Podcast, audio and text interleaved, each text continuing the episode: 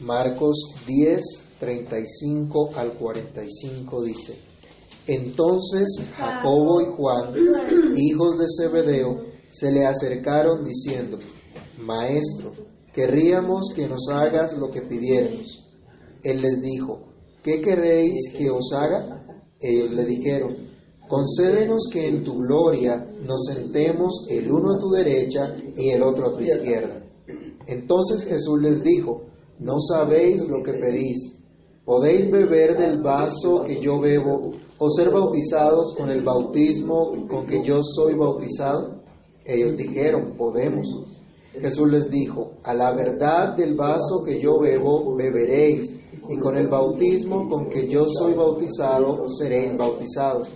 Pero el sentaros a mi derecha y a mi izquierda no es mío darlo, sino aquellos para quienes está preparado.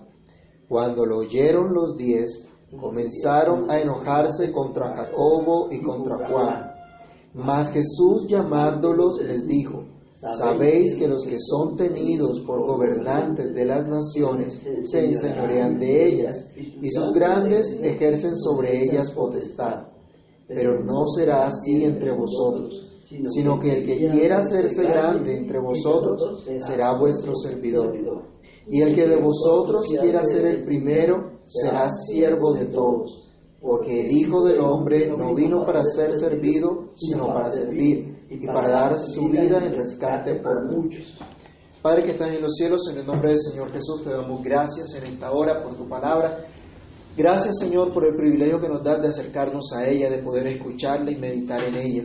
Rogamos que tú ilumines nuestro entendimiento. Imploramos que tu misericordia sea una vez más sobre nosotros, guiándonos para que comprendamos lo que tú nos enseñas a través de tu palabra.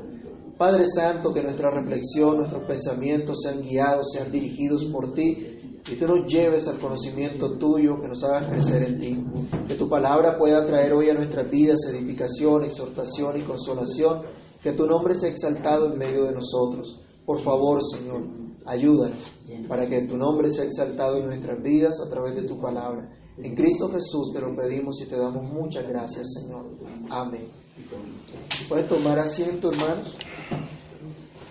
En tres oportunidades el Señor Jesús ya les ha dicho a los discípulos que Él tendría que padecer, que Él tendría que ser rechazado, que tendría que ser muerto, pero que al tercer día sería resucitado también. Les dio un gran anuncio, les habló de lo que Él iba a hacer, de cómo se iba a desarrollar esa salvación que Dios había planeado desde antes para su pueblo. ¿Cuál fue la reacción entonces de los discípulos ante ese maravilloso anuncio como estudiábamos la semana pasada? ¿Qué entendimiento tuvieron los discípulos del mensaje que el Señor les dio? ¿Cómo fue impactada su vida con ese anuncio que recibieron del Señor? A primera vista la respuesta no es muy alentadora, pues la evidencia de lo que aconteció y aún el mismo testimonio eh, del Evangelio nos dice que ellos nada comprendieron de estas cosas. Y esta palabra estaba encubierta y no entendían lo que se les decía. ¿Les parece a ustedes alentador de en tres ocasiones diciéndole al Señor las mismas palabras, haciéndoles el mismo anuncio, pero ellos seguían sin entender? Bueno, algo similar puede ocurrir con nosotros hoy también, pero a pesar de eso, a pesar de que ellos no entendían con claridad lo que el Señor les había dicho, ellos sí creían que Jesús era el Mesías. Por eso estaban con Él. Por eso lo seguían.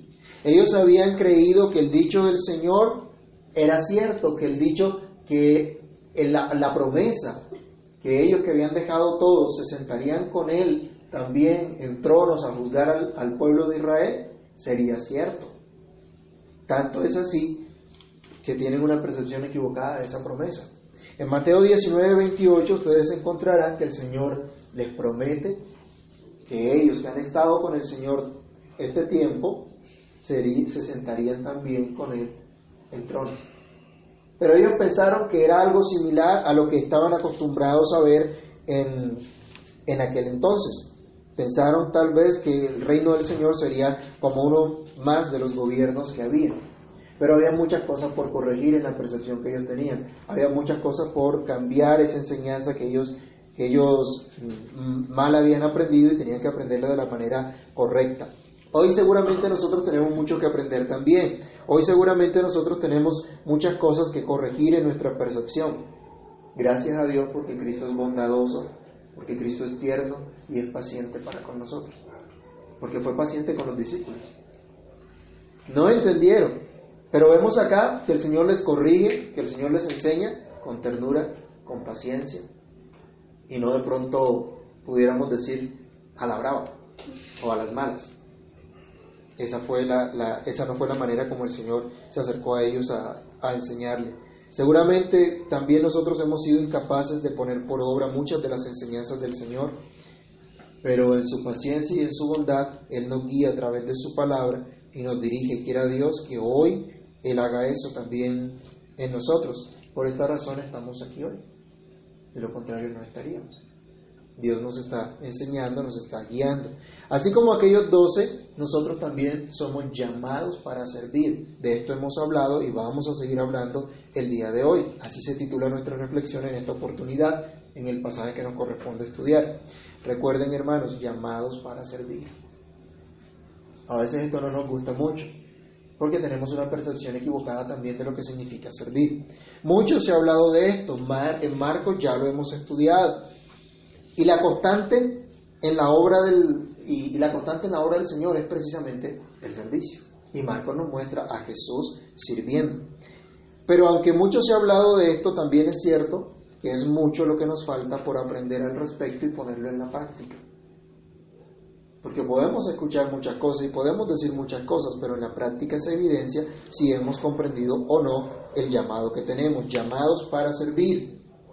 Y el Señor escoge a sus discípulos y los llama para servir, no para engrandecerse. Y esa es la primera enseñanza de hoy, llamados para servir, no para engrandecerse. Los que han escuchado, por lo menos desde hace unos 20 o 30 años para acá, frases como el siervo o el ungido del Señor, refiriéndose a personas distintas de Cristo, ¿qué imagen se les viene a la mente cuando escuchan esa frase? ¿O cuando han escuchado esa frase? Cuando escuchan de un presidente, de un primer ministro, de un rey, o libertador, o comandante en jefe de una nación, ¿qué imagen se les viene a la mente? ¿En qué piensan? ¿Qué tipo de personas se imaginan? Ahora, esas dos clases de títulos, ¿qué tienen en común? ¿Qué pueden ver en común entre los que hemos escuchado la frase del siervo, el ungido del Señor y los presidentes o grandes estadistas reconocidos? Encontramos personas muy grandes, muy reconocidas, muy populares, odiados por muchos, queridos por otros. No son el tipo de personas consideradas grandes y con, y con gran autoridad. Bueno, este tipo de personas que hemos visto, que se nos viene a la mente con esa frase que hemos hablado, no es el tipo de personas que Jesús llama seguidores. Ese no es el tipo de discípulos escogidos por Cristo. Cristo no los escoge para engrandecerse, para buscar una, una posición. Dice la Biblia que los que son tenidos por grandes, por bienhechores de las naciones, se señorean de ellas. Pero se pueden llamar estadistas o se pueden llamar dictadores y trabajan y se esfuerzan por alcanzar una posición de renombre. No buscan quedar en el anonimato. No les interesa para nada quedar en el anonimato, sino al contrario, que se conozca más y más de lo que ellos hacen. No buscan hacer cosas a favor de los demás sin recibir nada a cambio. O como escuchamos también, no dan puntadas sin pedal. Siempre están buscando, siempre tienen una doble intención. O como algunos dirían también, su intención es llegar al poder y ostentar una posición eminente. Los mensajes que, que venden, por ejemplo, en nuestro sistema de educación en Colombia, no es precisamente lo que en todo el mundo también llaman oportunidades. Y lo que le dicen a la gente es que la educación te va a dar oportunidades para que surjas, para que salgas adelante, para que tengas una posición, para que tengas un bienestar, una comodidad y salgas del anonimato. Eso es lo que se vende. Eso es lo que todo el mundo está corriendo detrás de, esto. ¿Y esto qué causa? Porque esta es una promesa falsa. ¿Cuánta gente hay que estudiar? ¿Cuánta gente hay que ha ido a una, universidad? Se ha quemado las pestañas estudiando. Ha gastado dinero y ha invertido dinero en universidades. Y el trabajo que tiene, la remuneración que recibe, si es acorde con todo lo que ha invertido. Muchas veces no es así. Y solamente la gente que ostenta el, el poder se quieren quedar allí. Se quieren quedar allí anclados, ellos, sus familias, su generación, y no dan oportunidad a otros. Así que ese cuento de oportunidades es eso, puro cuento. Es una falsedad. Y se aprovechan de qué? Del deseo de las personas de tener una posición eminente, una posición sobresaliente, y por eso hay muchas frustraciones. Pero lo más triste es que en la iglesia se pretenda seguir ese modelo. Aquí nos dice el testimonio de Marcos que se acercan al Señor Jesús, Santiago y Jacobo, a pedirle al Señor algo especial. En el pasaje paralelo se nos dice que la mamá también estaba allí y que la mamá fue allá a interceder al Señor, Señor, quisiera que me hicieras una cosa. Pero realmente era el deseo de ellos. Es triste que, que pasen estas, estas cosas. Ellos habían escuchado el anuncio de salvación, sabían que esa salvación se iba a ejecutar por medio del sacrificio del Señor Jesús, no entendieron el mensaje, sabían que había un reino y que ellos iban a estar en ese reino, pero al pensar que ese reino tal vez sería similar a los reinos de este mundo, pidieron al Señor Jesús un cheque en blanco. ¿Firmaría usted un cheque en blanco? Si alguien le dice, por favor, me regalas una firmita aquí de un chequecito en blanco de todos los ahorros que tú tienes, ellos estaban pretendiendo hacer eso con el Señor. ¿Sí? O como los niños cuando dicen, cuando quieren pedir algo y dicen, di que sí, pero ¿a qué? Promételo, pero ¿qué voy a prometer? El Señor no fue irresponsable para decirles que sí. Les pregunta, bueno, ¿qué es lo que, qué es lo que quieren? ¿Qué es lo que pretenden? Miren, descaradamente, algunos hoy también enseñan que hay que pedirle cualquier cosa al Señor, lo importante es tener fe. Con que tú tengas fe, pide lo que quieras que el Señor te lo dará. ¿Estamos seguros que eso es así? La Biblia dice que si algo pedimos conforme a su voluntad, si es de acuerdo a la voluntad de Dios, conforme a lo que Dios ha determinado. Jesús le pregunta, bueno, ¿qué es lo que quieren? Y ellos expresan su deseo de alcanzar una posición eminente, uno a la derecha, el otro a la izquierda. Y Jesús tiene entonces que entrar a corregir la idea equivocada que ellos tienen del gobierno, de autoridad en la iglesia del Señor, pues habían sido llamados a servir, no a engrandecerse, al pretender una autoridad especial. Miren, estar al lado del Señor, el uno a la derecha, el otro a la izquierda, imagínense ustedes, o han visto ustedes cuando sale el presidente en las alocuciones, que por lo general lo rodean sus ministros. Son personas que están en un nivel eminente, en un lugar de autoridad, y después del presidente siguen ellos en autoridad, en sus correspondientes eh, carteras, en sus correspondientes ministerios. Ahora imagínense a un rey que tiene dos personas a su lado. Cuando la gente está contemplando a ese rey, ¿a quién van a contemplar también? A los que están a su lado. Cuando nos sentamos a la mesa y hay alguien encabezando la mesa, aparte del que encabeza la mesa, ¿a quién más se ve? A los que están inmediatamente a su lado. ¿sí? Si alguien está encabezando, se ve a los que están allí a su lado. Estaban buscando también una autoridad especial, que el segundo o los segundos después de Cristo serían ellos. Querían una autoridad especial.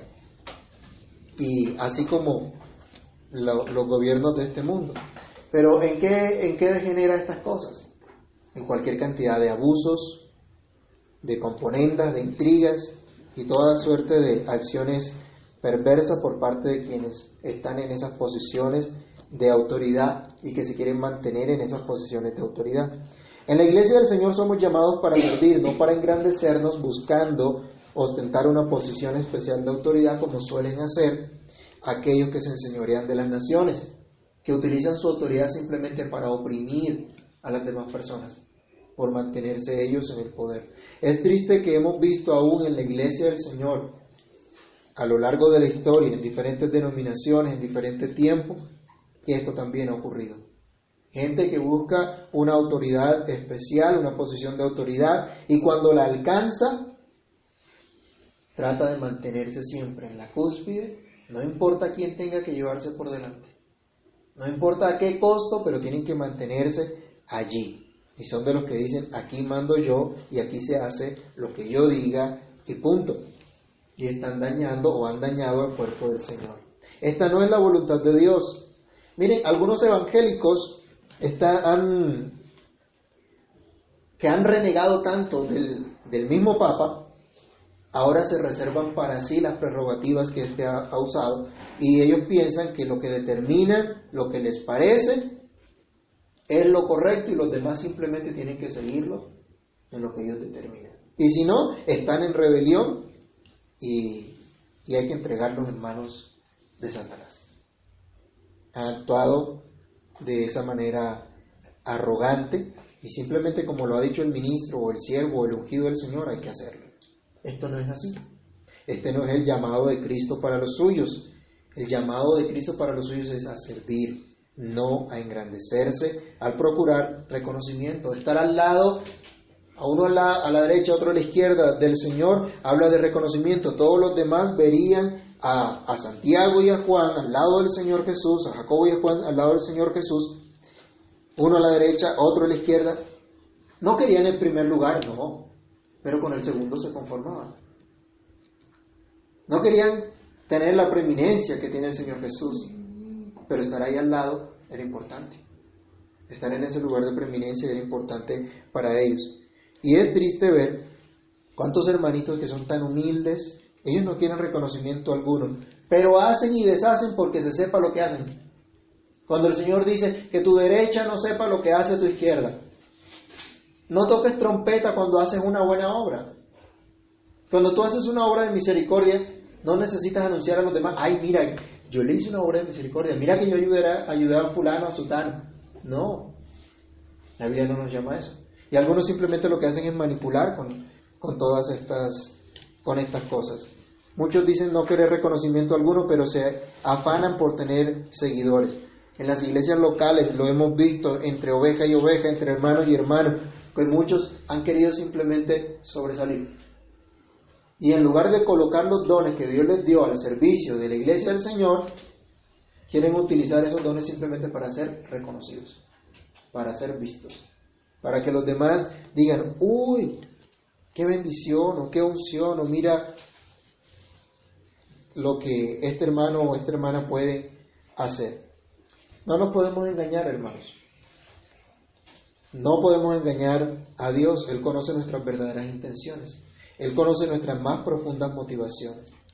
Todos somos tentados de una u otra forma en este aspecto, pero todos somos llamados hoy por el Señor a reconocer nuestro pecado, a arrepentirnos de ello, puesto que fuimos llamados a servir, no a engrandecernos. Si, si seguimos leyendo en Marcos 10, nos dice el siguiente verso, que el Señor les contesta, entonces les dijo, no sabéis lo que pedís. ¿Podéis beber del vaso que yo bebo? ¿O ser bautizados con el bautismo con que yo soy bautizado?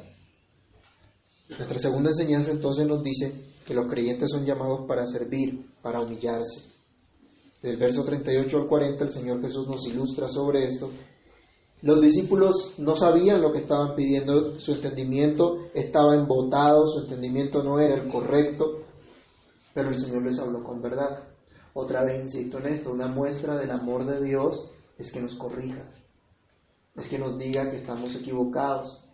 A Él les dijo, con ternura, si les dijo, no saben lo que piden. No saben lo que están pidiendo. ¿No nos ha pasado a nosotros a veces así también? ¿No le hemos pedido a Dios cosas que no sabemos, que no entendemos? A veces pensamos que es lo mejor para nosotros, pero Dios sí sabe que es lo mejor para nosotros.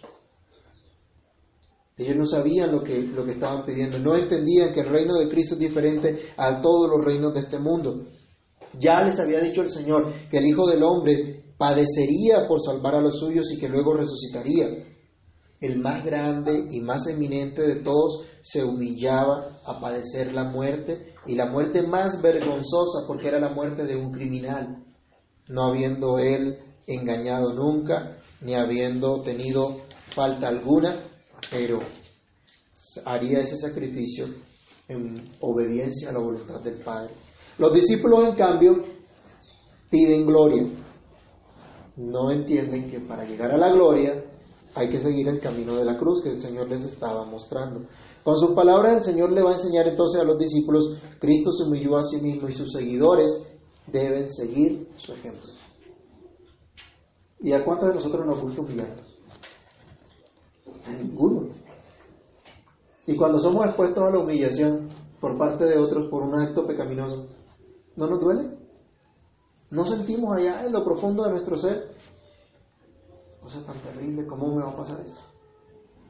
Pero a veces Dios permite estas situaciones precisamente para doblegar nuestro orgullo también.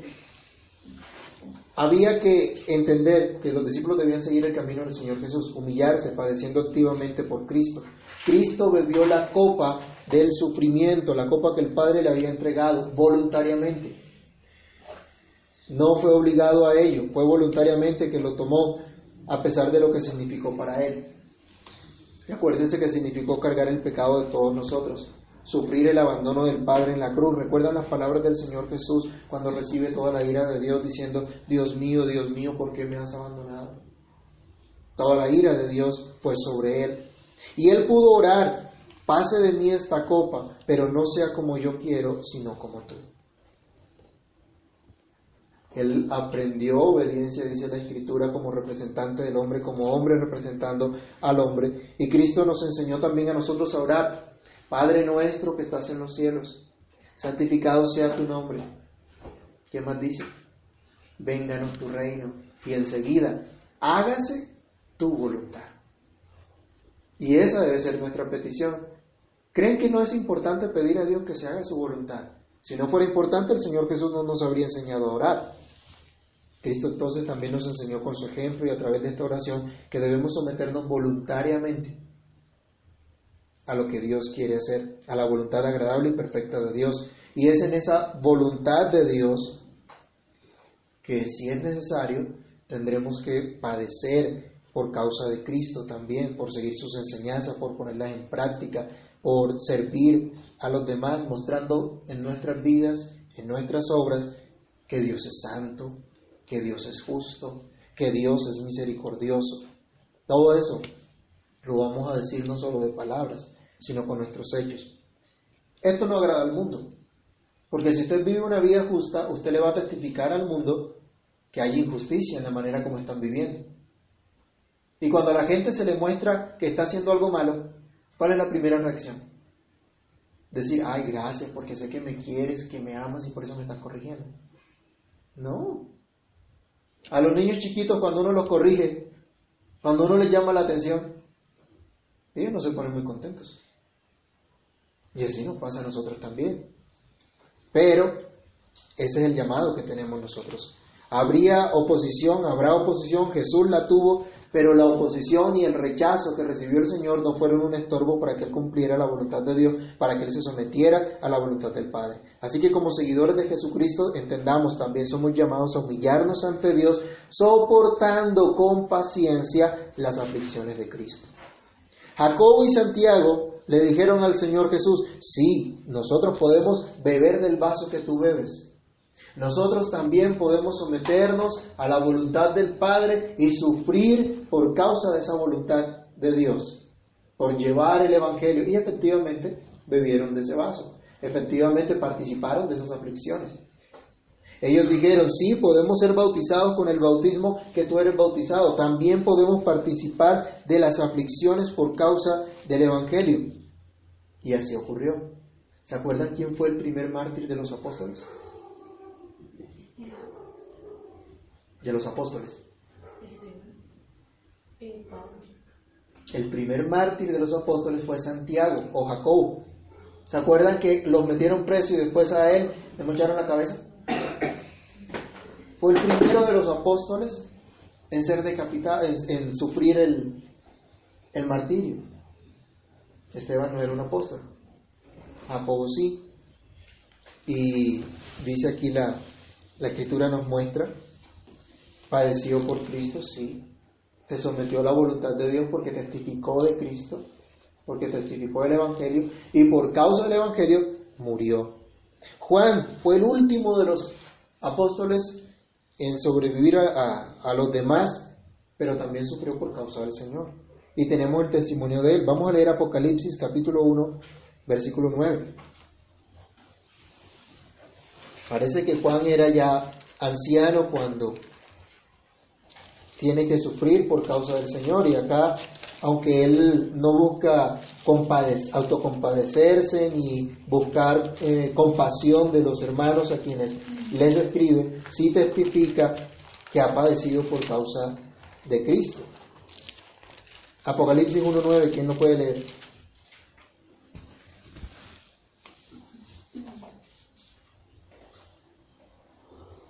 Yo, Juan, vuestro hermano, y copartícipe vuestro en la tribulación en el reino y en la paciencia de Jesucristo, estaba en la isla llamada Patmos por causa de, de la palabra de Dios y el testimonio de Jesucristo. Estaba deportado, estaba aislado. Y decía, yo soy partícipe igual que ustedes en la paciencia de Jesucristo, en la tribulación.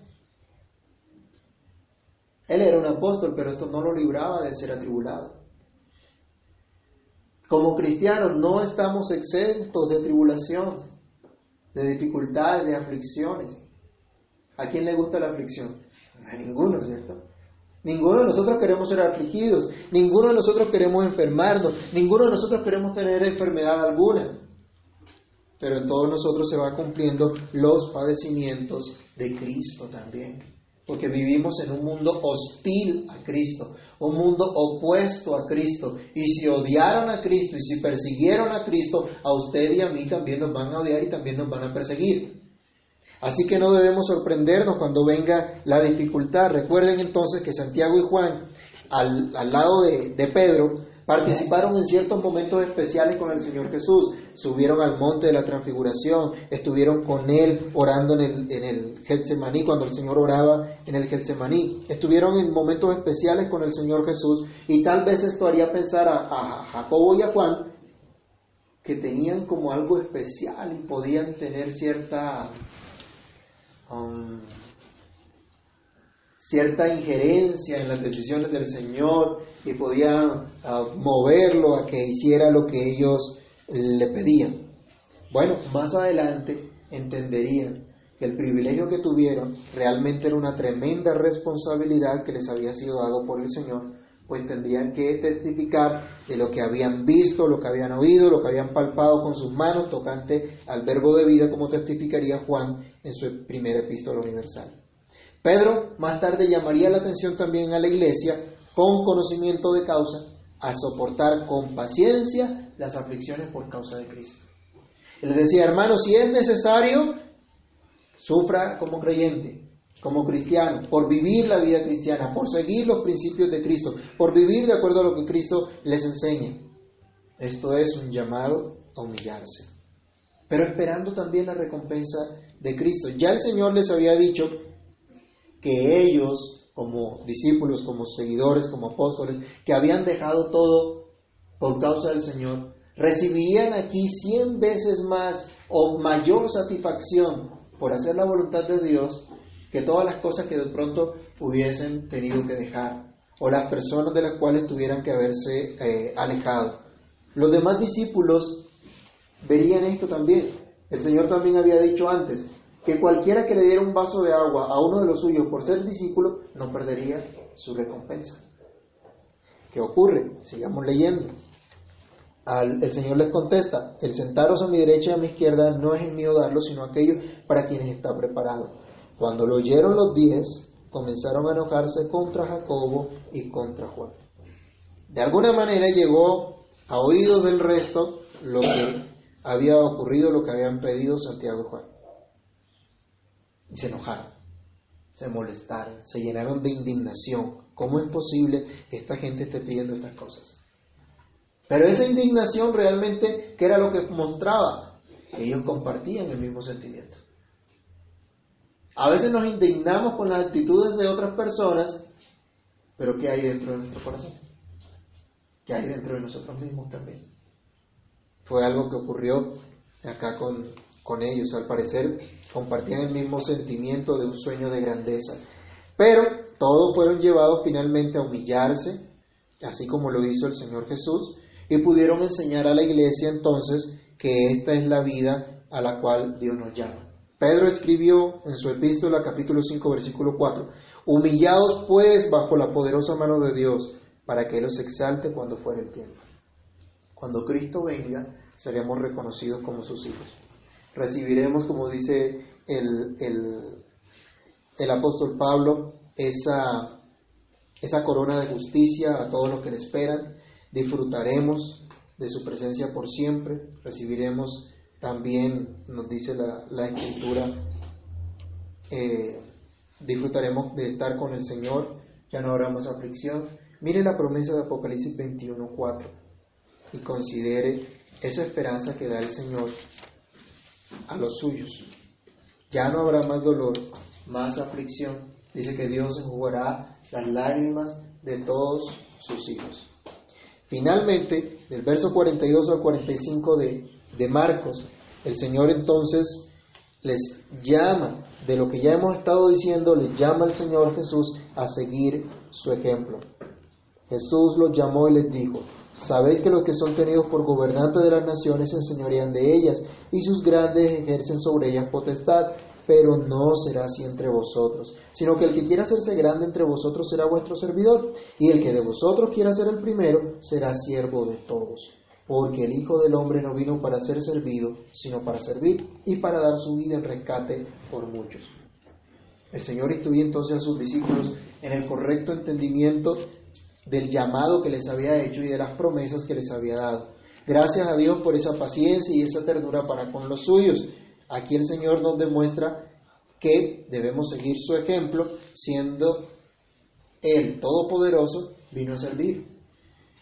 Entonces nosotros que dependemos por completo de Él debemos aprender entonces ese llamado a servir. Insiste el Señor en que el modelo que deben seguir sus discípulos no es el de los gobernantes de las naciones, sino el modelo de servicio que ha dado Cristo mismo.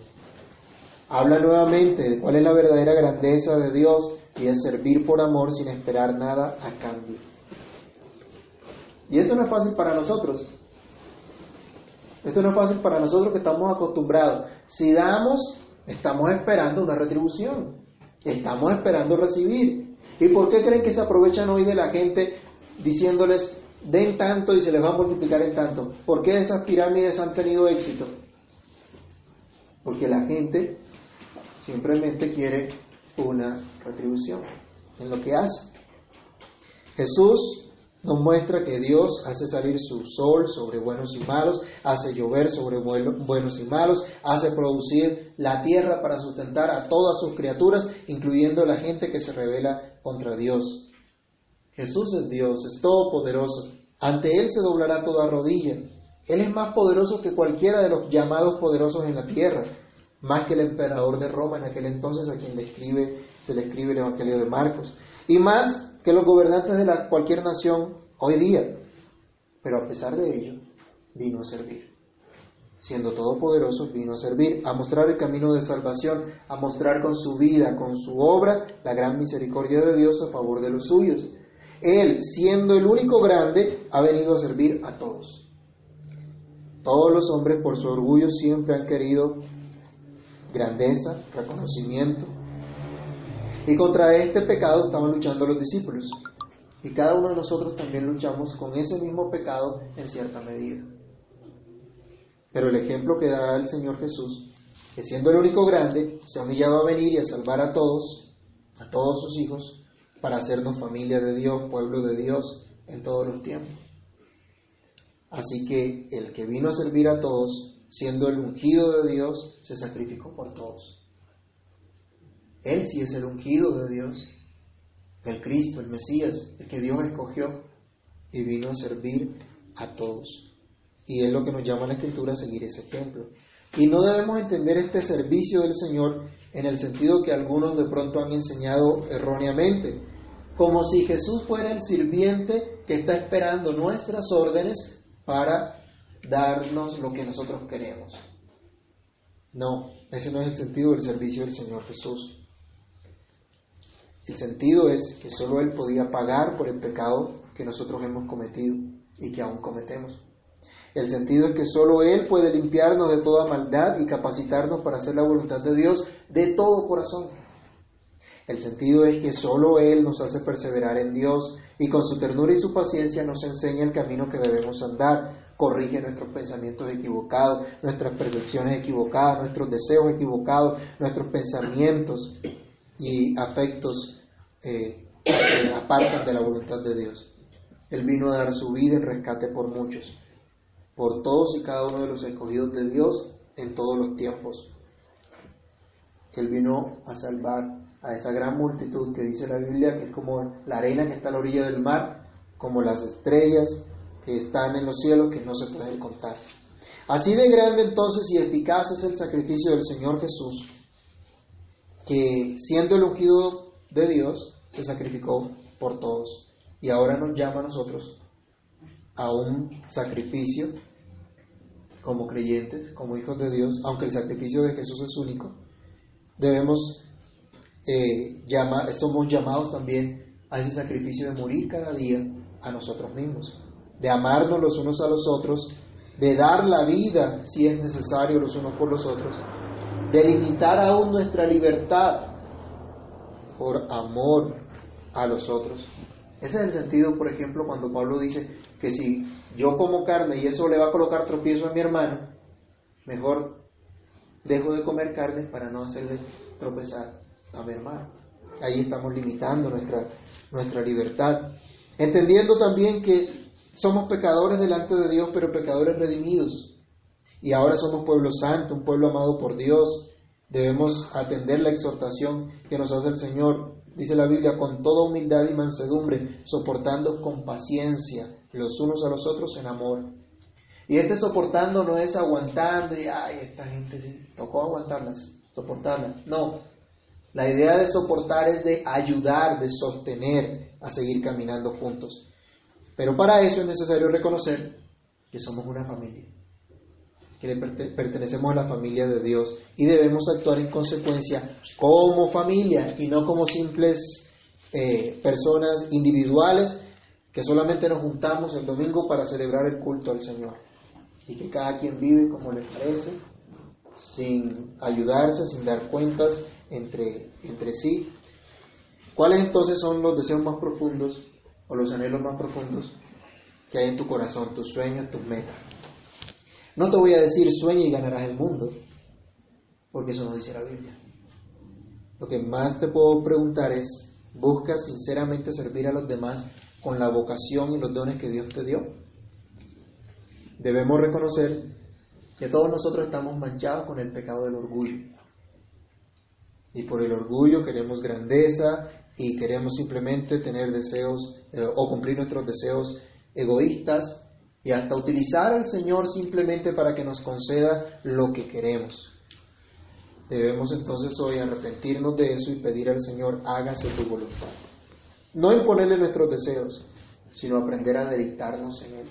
Y cuando nos deleitamos en Él, podemos entonces ver que Dios va a conceder los deseos de un corazón arrepentido y de un corazón que está puesto en sus manos. Oremos que Dios nos conceda perdón y nos dé la gracia de vivir de acuerdo a ese llamado que nos hizo a servir a nuestra familia, a nuestra comunidad, a nuestra sociedad y que disfrutemos el regalo que Dios nos dio, el regalo de la salvación. Oremos. Padre que estás en los cielos, te agradecemos, Señor, por tu palabra. Te agradecemos, Dios, por el llamado que tú nos haces para servir. Gracias por el privilegio que tú nos das de ser parte de tu pueblo. Aún, Señor, de participar de tus padecimientos. De los padecimientos por causa del Evangelio, por causa de seguir al Señor Jesús, de creer la buena noticia y de vivir de acuerdo a su enseñanza. Señor, te pedimos que nos perdones porque en muchas oportunidades, oh Dios, hemos tenido un sentido equivocado, un entendimiento equivocado de lo que es seguirte, de lo que es servirte. Aún, Señor, nos hemos agotado, nos hemos cansado muchas veces de servir porque vemos que no, no, no rinde el fruto que nosotros quisiéramos. Perdónanos, Dios. Perdónanos porque tenemos motivaciones equivocadas. Cambia nuestro corazón, transforma nuestros pensamientos, nuestros afectos, para que tengamos las motivaciones que son correctas. Que sepamos que estamos para servirte a ti. Y te servimos a ti a través, Señor, del servicio que podemos ofrecer a los demás con los dones, los talentos que tú has colocado en nuestras manos. Ayúdanos, Padre Celestial, para que el resto de, este, de esta semana, de este año, Señor, tengamos entendimiento que fuimos llamados para servirte, llamados para servir, no para engrandecernos, no para buscar, Señor, reconocimiento, renombre, sino para humillarnos bajo tu poderosa mano, confiando en que eres tú el que nos va a exaltar un día cuando sea el tiempo. Confiados, Señor mío, en que es tu voluntad que sigamos tus pisadas, que sigamos tu ejemplo, pero que lo hagamos, Señor, con el gozo de tu salvación. Que aunque hayan aflicciones, hay un gozo inefable y glorioso que nadie nos puede quitar. Hay un gozo, Señor, de ser uno contigo, de pertenecer a tu familia, de ser parte de tu cuerpo, de ser aquellos redimidos, aquellos rescatados por Cristo. Ayúdanos a entender la grandeza de esta obra maravillosa que tú has hecho y que nos gocemos en ella, Señor. En el nombre de Jesús te lo pedimos y te damos muchas gracias. Amén.